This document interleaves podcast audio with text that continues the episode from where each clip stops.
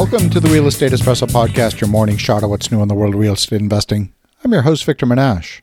On today's show, we're taking a closer look at what it takes for the Bureau of Labor and Statistics to declare their numbers for GDP and ultimately when they declare that we're in a recession. So, why is this important for real estate investors? Well, interest rates keep rising because inflation's high and the economy is strong. The economy is strong is that part of the narrative that is continuing to fuel inflation expectations in the eyes of the Fed.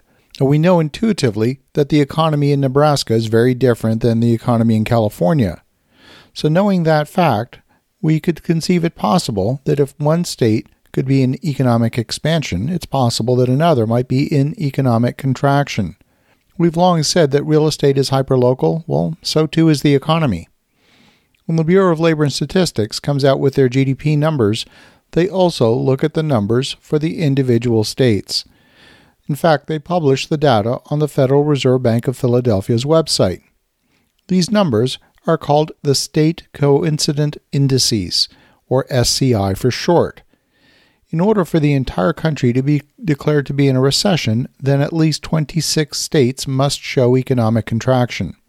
Even if 25 of the most populous states, representing 82% of the nation's population, are in recession, then the country would still be declared not to be in a recession according to the current methodology.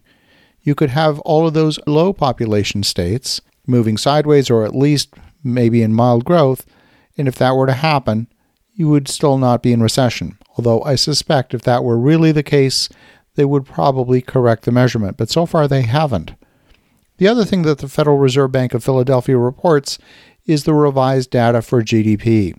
The revised data is more accurate than the preliminary numbers, and the preliminary numbers get announced with much fanfare each month.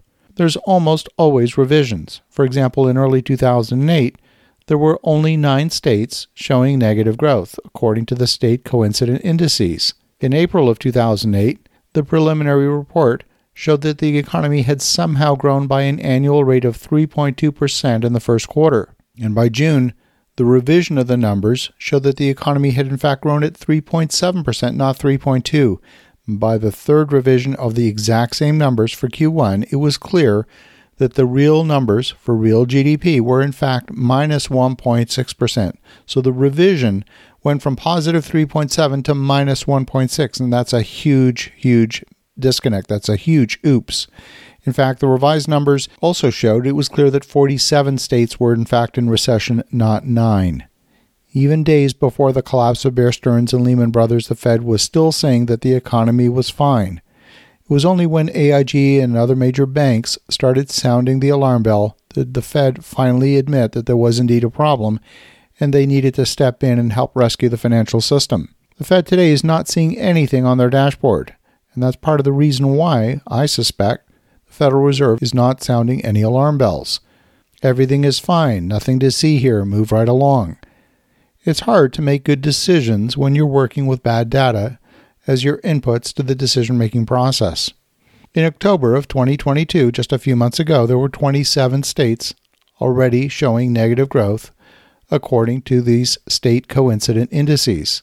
The size of the state and the impact on the national economy has no bearing on the declaration whether the nation is in recession.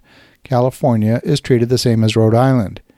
Each of these numbers at the state level are being reported using real GDP adjusted for inflation with local state level CPI metrics. While the numbers are still preliminary, when we look at other data such as consumer spending and import export data for the nation, we can see that the numbers for November are down compared with October. It seems that the government is doing everything they can to avoid using the R word.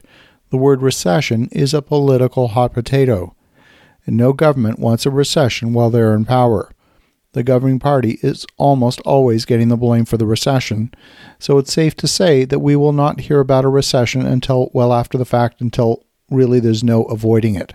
But we live in an upside down world right now. What's good is bad, and what's bad is good.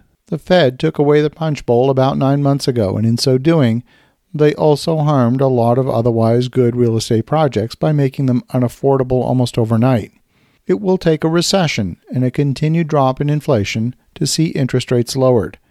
The market is clearly signaling, by virtue of the yield curve inversion, that they expect short term interest rates to drop. This is the so called Fed pivot.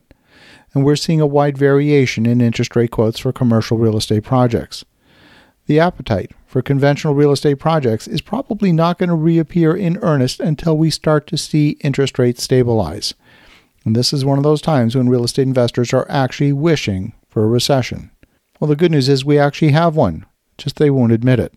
As you think about that, have an awesome rest of your day. Go make some great things happen. We'll talk to you again tomorrow.